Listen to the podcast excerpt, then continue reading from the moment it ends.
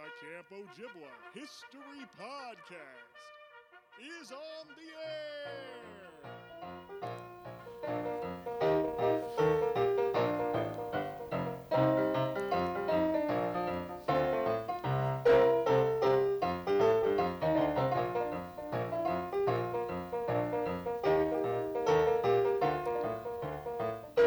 Hello and welcome to the Camp Ojibwa History Podcast. My name is Christopher Thomason. I'm your host for this and many, many more trips down memory lane.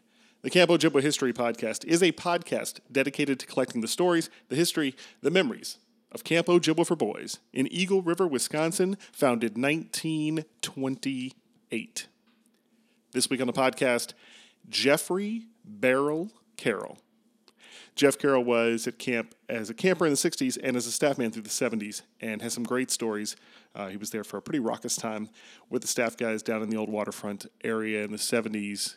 Guys like uh, Jimmy Warren and Dave Scher, who you've already heard on these very microphones, so you'll hear some of those stories. Uh, before we get to that, first of all, OJ90 was awesome. The- rarely do people use the word awesome in its truest meaning. And yet, OJ90 was awesome. Uh, at last count, way over 600, nearly 700 people came and were in the room where it happened and just got to catch up and hug each other and love each other and talk about camp and remember stories and meet guys they'd never met before and see guys they hadn't seen in 50 years before. And we had guys come from across the country, guys from other countries, guys from Joe Biden in 1928 all the way to guys who are campers today. And it was an incredible feeling to be in that room and share all of that stuff. You know, uh, I've tried to describe it, and I can simply say it's like when I used to live in, in New York, there'd be these nor'easters and these incredible storms, and sometimes even bigger storms. And the way these, these storms happened uh, is that, first of all, all of the conditions had to be right. That was the only way it would happen. And then, even then, when all the conditions were perfect for it, these storms didn't always happen. It was only when everything was set up appropriately and all the conditions were perfect, and then the magic also happened right in the middle of that perfect zone. That's when it would happen, and that's exactly what OJ90 was. It was an incredible night, and because it was so incredible, I wanted to give you a little uh, a little treat from OJ90 here before we get into the episode. During the Jubilee, uh, our own Bob Nachman, who you remember from episode 74 of this very podcast, uh, our own Bob Nachman gave a monologue that was a huge hit, and I thought you guys might enjoy listening to it right here on the Camp Ojibwa History Podcast. So here we go Bob Nachman from OJ90.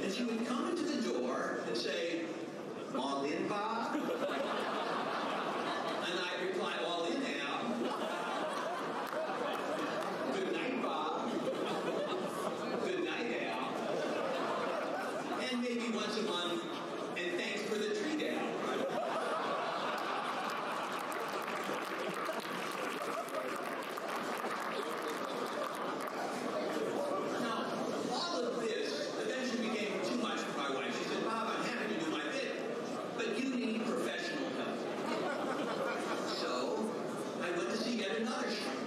I told him what was happening, this time, to my surprise, you know, he, he listened with, with great interest, and then great concern.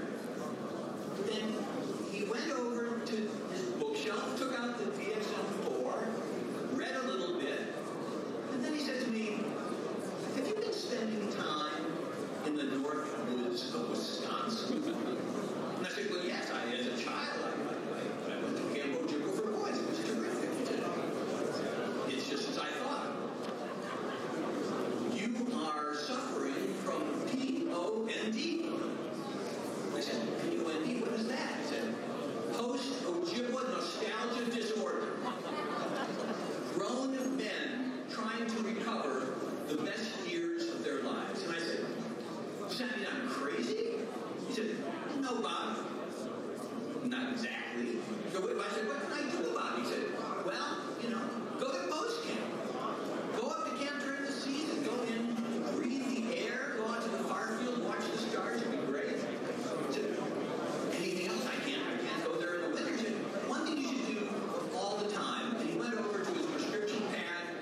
He wrote down www.ojibwahistoryproject.org. He said, You to at least one Ojibwa history podcast twice a week, and in no time, you'll get your mojo back. You'll be feeling better. And you know what? I did and it's been significantly better. And Al and I are looking forward to a strong future together. And I'm pleased to say that I'm able to deduct the cost of tonight's meeting as a medical expense. So, men, if you find yourself thinking about biting into a candy bar, and the word canteen comes into your mind immediately. If you're walking along and the phrase, you know he's but a span away, a wafting in the breeze, comes into your mind for no discernible reason, then talk to your doctor about POND, the post-Ojibwa nostalgia disorder. Relief could be only a podcast away. Thank you. There we go. Unbelievable monologue from Bob Nachman. Uh, it was awesome. Room was not ready for it. Uh, they were taken by surprise. Loved it. Laughed. You could hear, obviously. Uh, I know the sound's not perfect on that, but uh, I think you can get to the gist of what's going on, and you can definitely hear how alive that crowd was for OJ90. So if you didn't make it, I'm sorry you missed it. You missed out on something incredible, but you can always check out the pictures, and there'll be some, eventually a little bit of video over at uh, where you find all the good stuff from the Camp History Project. All right, enough of that. Here we go. Let's get to the show. Geoff Carroll on the Camp Ojibwa History Podcast.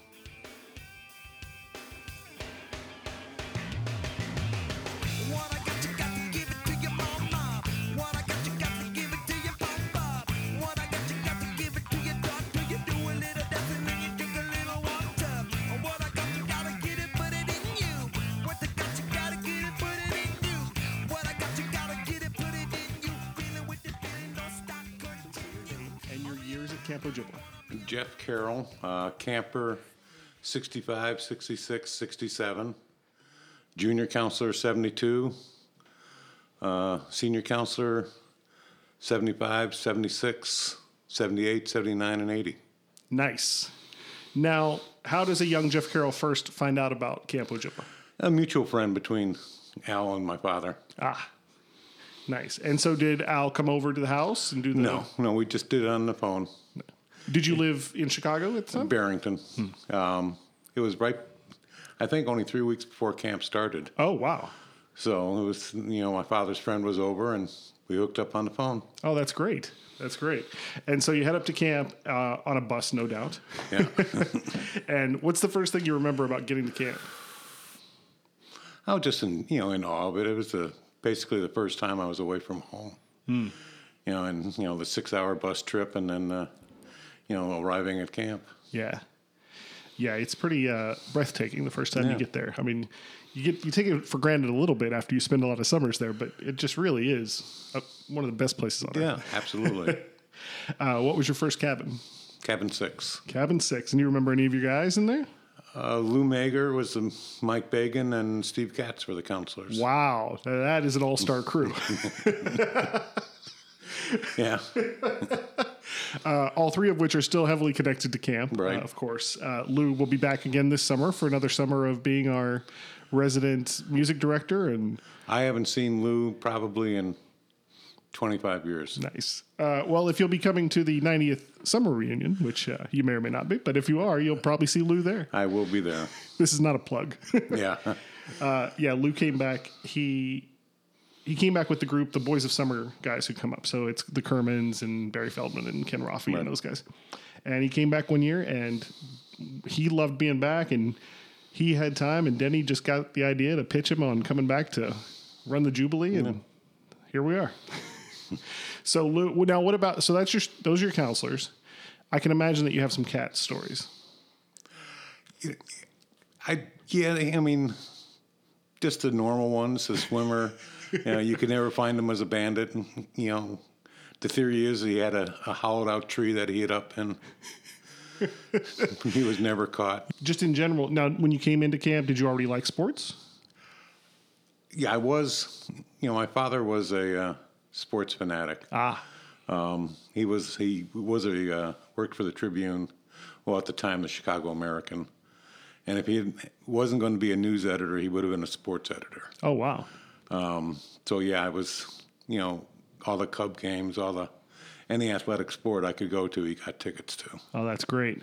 And you mentioned a little bit before we turned on the mics about uh, that he, you guys you're actually from Connecticut, and he was uh, a New York guy. Right. So was it New York sports, or was it Chicago sports, or was it Oh, no, no, he. Uh, he could never call the San Francisco Giants the San Francisco Giants. it was when they came into town. It was the Giants are in town. Do you want to go to the game? That's fantastic. uh, I, you know, spending a little time up there, you learn uh, it's a different kind of fandom. You know, I'm from Kentucky, and so for us, college basketball is like life. It is, you know, when they lose, the whole state takes a day off. Like we're done, um, and it's the same for Yankee, but Yankees and Red Sox baseball. Uh, so living there, I got to see that, and I'm learning a little bit now here with the Cubs. Yeah, absolutely. It's you know either a Cub fan or you know you're not a fan of baseball. Right. Sorry, White Sox. Right. Uh, the Mets get the same treatment, so I understand that definitely. Uh, so that's great. So you already like sports. You come in, and what are your favorite things right away? I mean, they, they throw you in the deep end with a lot of sports and swimming and all that nonsense. What do you like right away? The sports. I mean, I was I grew up with with a with a pool, so I mean I was Ah. comfortable with the with the water. I wasn't a problem. Yeah. But just the constant sports, the you know, the everyday sports, and completely active. Yeah, for sure. They definitely keep you busy. Now, your your day starts, of course, with the classic dip or shower. Right. Uh, were you a dip guy or a shower guy? I was a dip guy. I like the cold water. oh, wow. That's usually not the answer. Usually the dip guy is like, it was quick, but I like the cold water is rarely the answer. The, the lake is legitimately pretty rough. yeah. Man, that, that doesn't even take into account the muskies. Uh, so you, like swimming, you like the, the sports. Now, after that first year, uh, what made you want to come back to camp? Well, growing up in Barrington, well, actually Barrington Hills, you didn't have a lot of activities. I mean, you didn't have a neighbor. Oh, It was you know five acre zoning. Oh, so wow. you you didn't even see your neighbors. And I had six sisters. enough said. So yeah, if it was an option to go away for the summer and play sports or sit at home, it was Sure. I'm sure they're all wonderful, but a seven or eight year old boy in a house full of Yeah. girls is like clawing the walls for sure.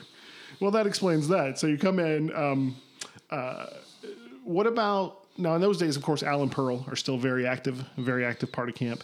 What's it like? Uh, because you said your dad had a mutual friend. Did you guys did you have sort of a personal relationship with them, or was it just camper and and directors and Oh, just camper and director. Gotcha. You know, and you know, Al would be uh,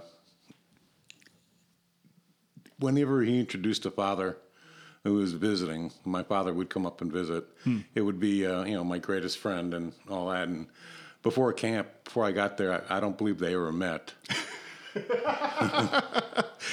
That's great. Uh, I, I, I, would, I wonder now, you know, I live in the Dad's Lodge. So the Dad's Lodge is now the oldest cabin, and, and Right. we've run the oldest program out of there now for several years. But I just, uh, that's a thing we, we have a few dads who come up uh, because they're investors or whatever, so they have the right to come up to camp. But in general, we don't let that happen anymore. And I just wonder how different camp was when you had kind of a cheering section of dads at any given time. You never had a lot of them, and you know, and they they most of the fathers were there as campers, I see. so they knew not to interject. Gotcha. They would you know sit on the sideline and be supportive, but they really didn't interject in the day to day you know activities of counselors. I never had a problem with them when I was a, a counselor. Yeah, because I mean, you can imagine that it could go the other way. Yeah. it could be a lot of yelling and a lot of whatever. So that's awesome to hear that it wasn't so much. Going through your camp year, so what other cabins were you in along the way? Uh, counts or as camper, I went second year cabin eight and third year cabin nine. Nice. And so you, you you wrap your camper experience up. Well, first of all, I should ask um, the most important sporting event, of course, in the world happens on the, week. shores of Catfish Lake. Uh, as a camper, were you lucky enough to win the week? Uh, yeah, no, I finished second one year. Oh, okay. Well, it's still a trophy. Well, and there's a story behind the trophy. Please tell me more. Uh, my mother, after my father, um, after all the kids got married, and it was just me and uh, two younger sisters, they sold the Barrington Hills house. Um, way too much property, way too big of a house. And so they had a garage sale. And I wasn't around at the time, I was in the service.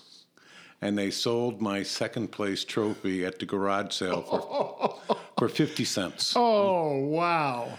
They also sold a brand new Duke football for 50 cents.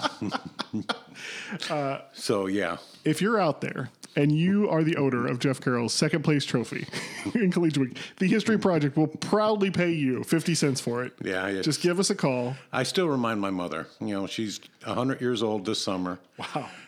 Congrats to her. Um, Yeah, and still sharp as a whip. And uh, I will remind her this summer in front of my boys um, selling my trophy. That is brutal.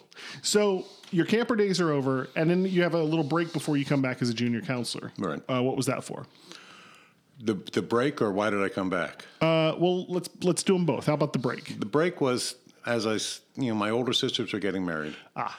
And it was becoming increasingly more, my parents were relying on me more Gotcha. uh, to mow 10, we actually had 10 acres. So to mow 10 acres of grass and take care of the stuff around the house. yeah, that alone, that's a full time job for the Yeah, summer. you never sure. get done mowing 10 acres.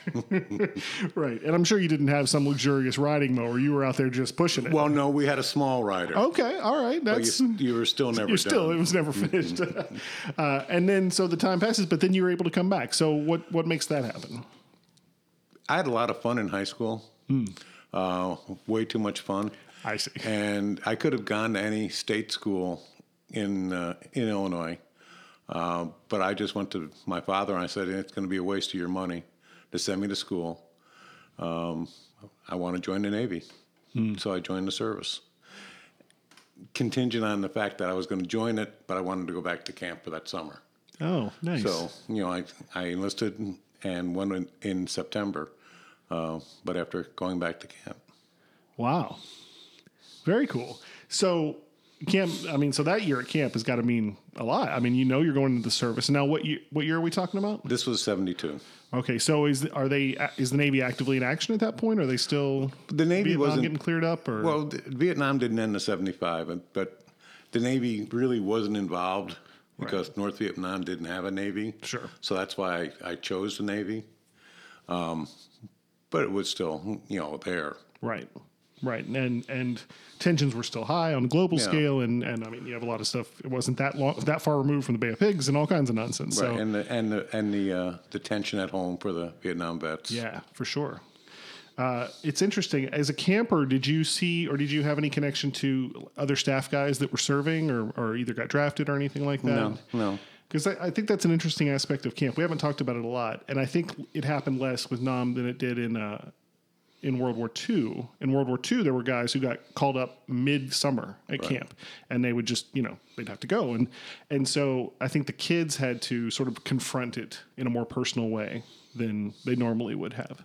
And I, I wonder about sort of the Vietnam period, if if that was the same or if it was a little less. Um, I, I, well, it was less because in, in Nam you didn't get the phone call and you had to leave in the next day. right.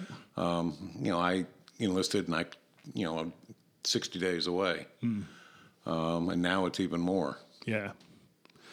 Yeah, that is interesting. So you get to come back and you're having that. You're like, okay, I'm going to get one more great summer. This is going to be amazing. Uh, what's it like to be a JC all of a sudden? Different. I say it's much Yeah, different than being a camper. You know, you have a lot more, you know, the dining responsibilities and now the, the cabin responsibilities. yeah, But it was different. It was good. Yeah. Who were your uh, SCs with you, or SC probably with you? Well, I was in cabin one, and the SC was a guy by the name of Dave Otley. Okay, He only lasted half the summer. I was going to say I don't think I've heard that name before. Dave Otley was, he carried a lasso with him, a lariat, oh, and, you know, for some unknown reason. And one, uh, we went to Porcupine Mountains on a camp out, camp trip. I had been there all three years as, as a camper. I think in 65, I, we were the first cabin that ever went there. oh wow, nice. Have you ever been there? Uh, I've I haven't been encamped. I've been up and sort of seen the area. Well, there's a lookout area that you walk out to, and then you can look out over the uh, cliffs Oh, nice. down to the lake. And then there's a trail to lead you down to the lake. Okay. Well, Dave thought it would be a lot more fun to use his lariat to climb down the face. Oh boy. Got about maybe a third of the way, got stuck. they had to call the rescue team Oh wow. to come out and, you know, to pull him back up. Right. So yeah, he uh, he he he didn't last. I see. We we see the kind of decision making that this man Yeah. was uh, capable of. And then uh, I think it was Ricky Patter. They moved into the cabin. Nice. The Patter Boys. I uh, I only met the Patter Boys about a year ago. I met Ricky out in L.A. when I was on on the road doing interviews. Uh, and then that led me to meeting Rob, and uh, Rob has been very generous with camp, uh, giving us a Subaru. This is a little plug for Evanston Subaru and Skokie, uh, or is it the other way around? Um, with, with all the camp pictures and things for the OJ90 thing. So I've been driving that around. Um, Okay. I don't know if you saw it in the parking lot. It's hard to miss. It's, I did not. I look for it though. but yeah, I heard they were real cut ups at uh, real characters at Yeah, camp. it, it was Ricky. I mean, I don't. That's so long ago. I know it was a Patter. yeah. Uh, so you come back, you have that year now. Are you getting to play on the teams as well as a JC? Just the, the um, pineapple. Right, right, right. right. Uh, and then when it comes to the week that year, do you get to coach? No, Ah, I was Tough. Being someone who uh, you know no one was really familiar with. right. I was a football ref. Ah, yeah, that does not play in your favor to take a couple years off, and No. then yeah, that's tough. So you enjoy that summer, you go away, you go into the Navy. How's the Navy? I've heard in so now the village people is pretty much the extent of what I know about the Navy. So It was interesting. it was fun. yeah, um, how long did you serve? A little over two years. Okay. Uh, I was a uh, radarman, Oh, nice. Um, so it was it was good. It was good for me. Yeah, very nice. So you do that, and then you come back home. And did you know? Were you while you were in the Navy? Were you thinking, man, when I get back home, I'm going to do another year at camp? It it really didn't. You know, I I didn't put that as a goal. I knew it was there, and I knew it was it would be possible. Um, t- but yeah, and uh, I went to Harper College, um, and I fortunately had a summer job or a, a part time job in a small retail store in Barrington. There was one full time person, three part time people, and the owner said, you know, I don't have enough hours to to keep three part-time people for the summer, and my hand went up, and I said, "Hey, I, I can take the summers off." It's perfect. so yeah, I was able to go back to camp and come back, and the job was waiting for me. Nice.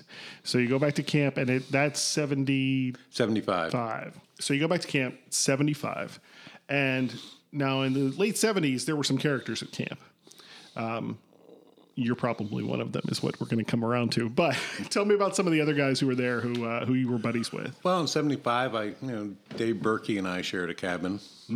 Um, we had a Swedish counselor, Bjorn Gustafsson, I believe his name was. Okay. Now, was that unusual at the time to have someone? That was, I don't know, you know, lately how it's been, but back in the '70s, they always had uh, counselors from Europe. It was an Oh, okay. exchange program.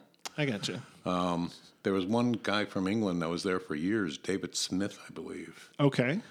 when he was from England. But uh, yeah, they had an, ex- an exchange program. Very cool.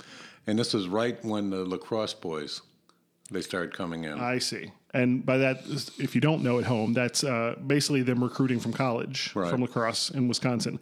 Um, so guys who maybe hadn't been to camp, hadn't been to camp definitely, and certainly not to Camp Ojibwa, and coming in just as a college job. Right. Which is very similar to how I came in eventually. It was um, over the years we've gone in cycles. Since that time, that was sort of the beginning of doing that, and then it would switch back and forth between not needing to hire college guys and then needing to hire college guys. So I'm glad that I ended up at the right time.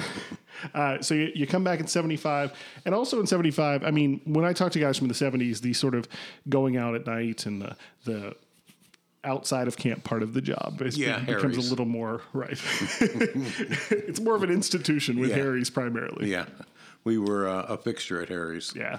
And uh, yeah, Now, is Harry's, is, is there a Harry? there was at the time, I see. I believe uh, he's since relocated Hmm. to a very small quarters. I see. I see. The kind that's probably cold. Yeah, the bars. Oh, oh, that kind. That's even worse. I thought you meant like one under the ground. Uh, oh, sorry, Harry. Well, you probably earned it, I guess. Uh, Harry's uh, later on became in-laws, um, and in-laws was still an institution for camp until uh, well after I started into the early 2000s, and then uh, it, some people bought it out and they moved it and they tried to open something else there, and it's these days it's just sitting there empty, waiting to be leased. I tell the guys every year, I was like, why don't why don't just some of you spend the summer working there? Yeah. Come up, lease the bar for the summer. You'll make ten times as much money, and you don't have to do any work, and you can still hang out with camp guys all the time. and all your drinks are free. and all your drinks are free. You probably live there. I think it comes with a, a room in There the is yeah, well, there's a house right behind yeah. it. So I think the lease gets gets you the whole deal. And how much can it be? Like a thousand bucks a month? I'm pretty sure you can make that back. uh, now, also during that time, uh, is Dave Scher there? Dave That was the first year I met Dave, 75. And tell me a little bit about Dave. Now, I, I will tell you just to uh, lead into it that Dave and I have sat in these mics and we have had an interview. And the recorded interview that went out on the air was probably about 45 minutes long. We recorded somewhere around three and a half hours. I'm surprised that it was only that. just uh, there were several stories that couldn't quite make the public airwaves. But tell me a little bit about your experience with Dave. Well, hi- him being in the waterfront, I'm sure he, his stories are, are much more uh, involved than anything I could be in the cabin. sure, you can get away with a little bit more down at the shack. Yeah. Um, but no, I mean, we had a lot of fun. He was crazy. Uh, the uh, torch up his ass. Wait a minute. Wait a minute. Let's go back. what exactly does that mean? Well, the July 4th fireworks. Okay. He, uh, you know, we we would have an entrance every year. I see. And when you say you're talking about the you're the crew that's going to light the fireworks. Rely, and in those days, they, we we don't do it anymore. We use mortars and we shot off mortars into the air. That's what we display. That's what we did. Yeah. and it was you know commercial grade fireworks. Nice. Um, But the the thing was, you always had to introduce the fireworks crew. Okay. Um, and this one year, Dave wanted a. Uh, we built a slip and slide. Um, Dave extended it. Um, you know, when we talked before, it wasn't to the the shower house, Okay. but it was about 60 feet long, 40, Wow. 40 to 60 feet long. Okay, so a 60 feet long slip and slide. Now, where is it coming from and where's it going? It's coming from basically uh, left center field okay. on the main diamond, and then headed toward the beach. headed toward the beach, over the road. Then we built a sandbank over the white fence. I, don't, I can't imagine anything could go wrong. Well, Dave had this, oh, I forget what they call it, sparklers. That's what we used. Okay. And he put on uh, his, his, bathing suit and shoved a sparkler up his ass. and proceeded to be the first one over the slip and slide. I see. you know, we baby oiled ourselves down. We Sure. made this the slip and slide as slick as possible. Um, because at the, this one year I was in charge of the crew, I went last, Okay. and I'm a, a big guy, Sure. and everyone else in front of me had gone and compacted the sand down Oh, no. in front of the fence. Uh, so by the time I got there, I only went halfway over the fence, and it was all fence. so yeah, it was uh, fairly painful. nice. Very nice. So, uh, definitely some shenanigans going on. Well, our first, I had a mo- my motorcycle up there that Oh. year, and the uh, the first idea was to have all seven of us come in on the motorcycle, pulling two wagons alongside. with, Sure. you know, guy sitting in front of me and guy sitting behind me, but with the amount of speed, I couldn't I couldn't get the speed up Gotcha. to maintain the balance. That's probably for the best for everybody. Yeah, That, that, yeah. that, that seems like a little more of a disaster waiting to happen. Oh, just waiting to happen. I have noticed that when I when I was hired on my contract, one of the rules on the contract specifically was no motorcycles at camp. Well, this was back in the early 70s, so I can't believe that Yeah. it was because of my bike. Okay, fair enough. Fair enough. Someone else messed that up for everybody. Uh, so it sounds like you, you had a pretty good time when you came back as a senior counselor. You'd, you'd come in and you'd enjoyed camp as a camper, certainly, and your JC year was fun. But now you're you're a senior counselor. Well, you get more you, as you build up and you build a rapport. You get you get more responsibilities. Yeah. You know, in charge of the fireworks crew, I was you know a Gold Rush bandit. Oh, Um, so as as you get more involved with the camp atmosphere, you get to do more of the fun things, garbage duty. oh, sure. That was a privilege. what is uh, what exactly is involved with garbage duty? um, I don't know if they have the green truck there anymore. Oh, they do actually. It was redone. Futransky bought it and completely had it restored. Um, so it's around and it's beautiful. Well, back then it wasn't. um, garbage duty was on the on the the camp pic day, uh, picnic days, like Gold Rush Day, Oh. Circus Day, when the kitchen staff was off. I got you. So you were one of the select few who uh, go around and picked up the garbage uh, in the green and take it to the dump. Now, by the dump, you don't just mean where the dumpsters are. No, no, we took No, it to the village, the city dump. Wow. Okay, I can see where that would be a little bit of a treat. Yeah, and the object was to try and, you know, get there as fast as possible. I see. And so you're in the back of this of the green, holding on for your dear life, On top of piles of garbage. on top well. of piles of garbage. That's fantastic. I'm not going to tell you who drove it. to protect the innocent, or No, to protect me. that's awesome. I had arranged a golf cart for Caesar for the Ojibwa Games, Okay. and Had there not been a golf cart before? there had not been a golf cart. Oh, I him. see. This was the first year that we, you know, I went to one of the golf courses in town, and I don't know how I finagled it, but I got a golf cart for two days. uh, I don't know how they got it to the campgrounds. I don't think we picked it up, Hmm. but we had to return it. Okay. So the idea was to get a piece of plywood um, against the tailgate of the Brown. Is the Brown still there? Uh, it, it is, and it and it still gets used pretty actively. But whoever had backed the Brown up had left it in neutral. Oh boy. and I was closest to the tailgate, so the, the largest gap Right. in space. Well, as they started pushing this up, and I grabbed my end of it, the truck moved. And the board came down on my foot. I was wearing sandals. Oh, And I, of course, you know, explained my displeasure. And very calmly without. any they all jumped on the board to see what was wrong. so, yeah, and uh, I lost a toenail that year. Oh, oh, But nothing broke. wow. That's fantastic. Uh, so yeah, so definitely it sounds like you're having a good time. Now, when you came back as a counselor, uh, did you get to uh, coach the week? I coached the week a couple times. Nice. How'd you do? Uh, the first time, not so well. Second time, I finished fifth. Okay. We should have done better. I mean, I won every junior or every senior event. Didn't win any junior events. Ah.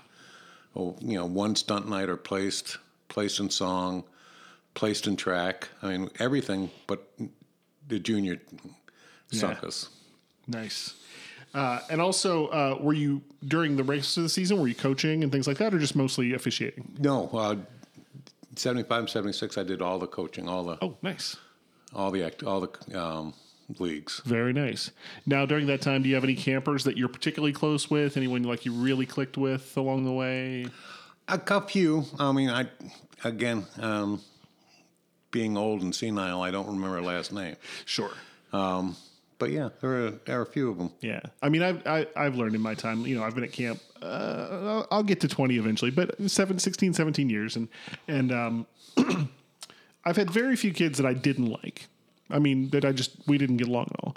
And then 95% of the kids fall into the, hey, we had a great time. I really like those guys. It, it was cool. Everything's great. And then you have that 5% that you're just like best buddies. Like you just click right away. Well, the, there's a couple kids. Their first year, I I nicknamed them, and the last I heard is the nicknames are still existing. oh boy. Well, I had no. I had two Stephen A. Shapiro's in my cabin. Okay. That's confusing. Yeah, it wasn't going to work. so I named one SA, Oh, nice. and last I heard, he was still going by SA. Very nice. And then there was one ca- camper that looked just like Norton from the Honeymooners. Oh, sure. So of course he's Norton. I just put up a poll online um, for the history project looking for great camp nicknames.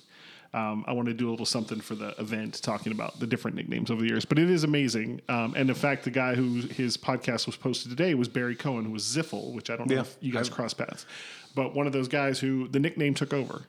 And it's always the the tiniest little story that turns into the biggest nickname that lasts forever.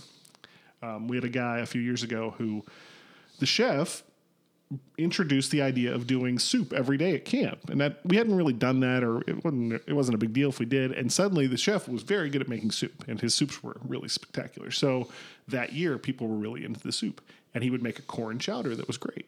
And there was this one kid, and he just really liked the corn chowder, and that's it. That's the whole story. But two of his cabin mates were giving him a hard time one day because he was really enjoying his chowder, and then suddenly chowder was his nickname, and it was his nickname to this day.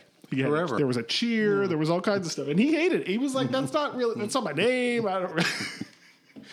Ugh, but that's camp. Yep. That's what it is. So you come back, you you have a staff career. Um, now your last year, do you know it's going to be your last year, or was it still like you'd come in and just see how it went in the off season? You're talking about the break? Or I went there 75, 76. I was not there in 77. Right. Well, I just mean like as uh, your very last year. Did you know it was going to be your very I knew it last was year? going to be my last year. Gotcha. Because I think that changes things a little bit for someone coming in, kind of knowing it and being able to soak Well, it in a little bit. that summer 80, uh, I knew that was my last year. Um, just one more year at college. And I actually got my fiance a job. She was part of the kitchen staff. oh, that that's year. great. So, uh, That's a key move on your part. yeah, there's stories there we cannot go into. Sure, of course. Um, but needless to say, I, you know, it was very easy for to have me my laundry done that year. yes. that is not a euphemism, folks. He actually means his dirty t-shirts. That's Yeah. hundred percent it. Um, yes, I can see where that would have a lot of perks um, to be able to have that situation set up, and that's that's tough to pull off these days. Uh, mo- we have a situation now where most of our kitchen staff are foreign exchange situations, so it would be even harder to pull off because we just don't hire American girls for almost anything except Well, nurses. you know, my uh, well now my ex-wife, but she had a park and rec degree, Ah, so she had to do something. Perfect. And this wasn't an internship. That had that was something else. Yeah. But she had to have a summer connected to something, so it, it gave her, you know, it helped her out. That's great. Nice. And so uh, then you go on. Now you said you have you have boys. Uh, Yeah. Did your kids go to camp? No, Fair enough. my son's different from me is that they're very, very, very athletic. Um, you know, my older son played college football. Uh, he was ranked in the state in high school in wrestling. nice. Um, he was on the, the feeder basketball team in sixth and seventh grade and eighth grade in Hoffman Estate. So, being where he was going, not to be able to put him behind other kids, I had to put him in the in the special programs. Sure, of you know. course, of course. The programs, the youth football program started August first, and there were requirements Yeah, for conditioning before he would be allowed to do any contact. yeah, for sure. So that would have put him t- two to three weeks behind the other kids. yeah, I, unfortunately, that story is it happens a lot with some of our kids. You know, and Well, it's more specialized today. that's exactly what it is. what it, you know. I grew up. All you all you had was little league. Right. Now you have you know wrestling is is you know full time. Yeah, and these guys they get into if they were specialized, they get into that sport before they would ever come to camp age wise. They're already doing that stuff at five, six, seven years old, and you know at camp we really don't get there until you're about ten. So, yeah, yeah, So it was unfortunate. I wanted to, sure. um, but I just I just couldn't.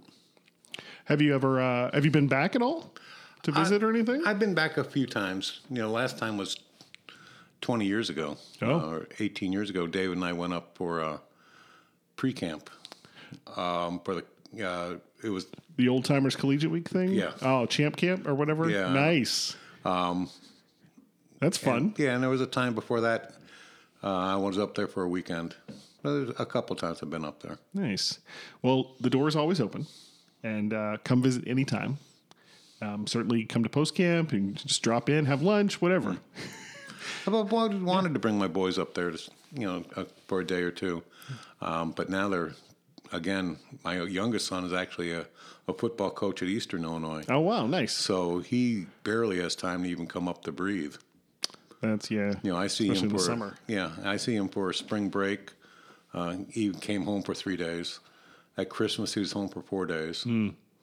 You know, he's been up here. In fact, uh, one time when you and I were, were uh, uh, the first uh, poker game, Hmm. he actually came up that night and was staying about five miles from Dave's house, but he was on a recruiting trip Oh, because Wow. the, the northern Chicago is his uh, area is, is his recruiting responsibility. Yeah. That's the Salukis, the Eastern Illinois. That's the No, the Panthers. Oh, right. I get my various Illinois. Yeah, That's their their claim to fame right now is Tony Romo Ah. and Jimmy Garoppolo. Uh, well, not too shabby. I mean, that's My son was actually on the coaching staff with Garoppolo. Oh, that's awesome. Very cool. Uh, so, sort of re- heading towards wrapping it up, there's always two things I ask at the end. So, first, uh, uh, I'll preface one so you can think about it a little bit. Now, and the last thing I will ask you is, is for one more great camp story. But before I ask you that, uh, now that you're a grown up and you've you've had a few years under your belt, how would you say that your time at Camp Ojibwa affected your life? Oh, it affected a great deal. You know, you, you're talking 20, 21 year old kids, really, who are suddenly thrust into an area of responsibility. And Al and Pearl and Mickey had no hesitation about giving you that responsibility and letting you run with it. Um, so yeah, I mean it's that's it's it's you know you look at it, 20 years old now, you got 16 kids looking at you, and it, you're you're responsible for them. Yeah. You know, you had no adult supervision. So yeah, I mean it. It made you grow up. It made you, you know, accept responsibility and accept uh, your actions. Nice. Very nice. Okay, this is it. Tell me one more great camp story. Well, this again is going to be David. Um, this one I can I can say. When my ex-wife was part of the kitchen staff, the kitchen staff was very close. They actually named the cabins cabin thirteen, no cabin fourteen. Ah, and put up name plaques and everything. Um, and Dave, because he you know knew my knew my uh, Susan was her name, um, would always and he interject himself in with the with the kitchen staff. So one night they had me take David out to Harry's, and they proceeded to go into the water shack, grab all of his underwear, and sew the fly shut.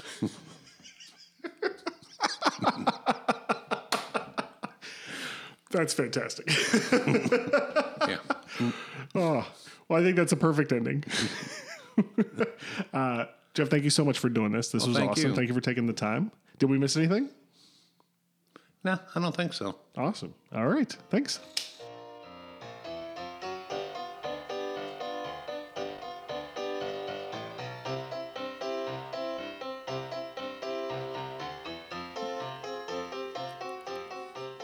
Okay, there we go. Another one in the books. Jeffrey Barrel Carroll.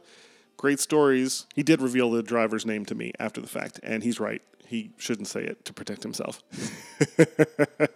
uh, as always, if you want to get in touch with the podcast, you know how. Drop me an email, Christopher at CampOjibwaHistory.org, or just swing by the website and check out some of the new stuff that we posted from OJ90. Check out, of course, the Warrior Collection, which is now complete. If you were missing those late 60s, early 70s books, they are there and they are ready to be looked at now. And when I say that, do I mean late 70s and early 80s? That's probably what I meant.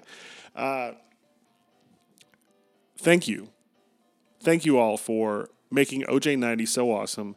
Thank you for, I haven't really taken the time since the 100th episode because we were cranking up for the 90th, but thank you for making the podcast and the project so awesome. It's all about you guys, and you guys have done an amazing job. And to come to OJ90 and see the outpouring and love for what this has been was overwhelming. So thank you and I'll see you guys next week.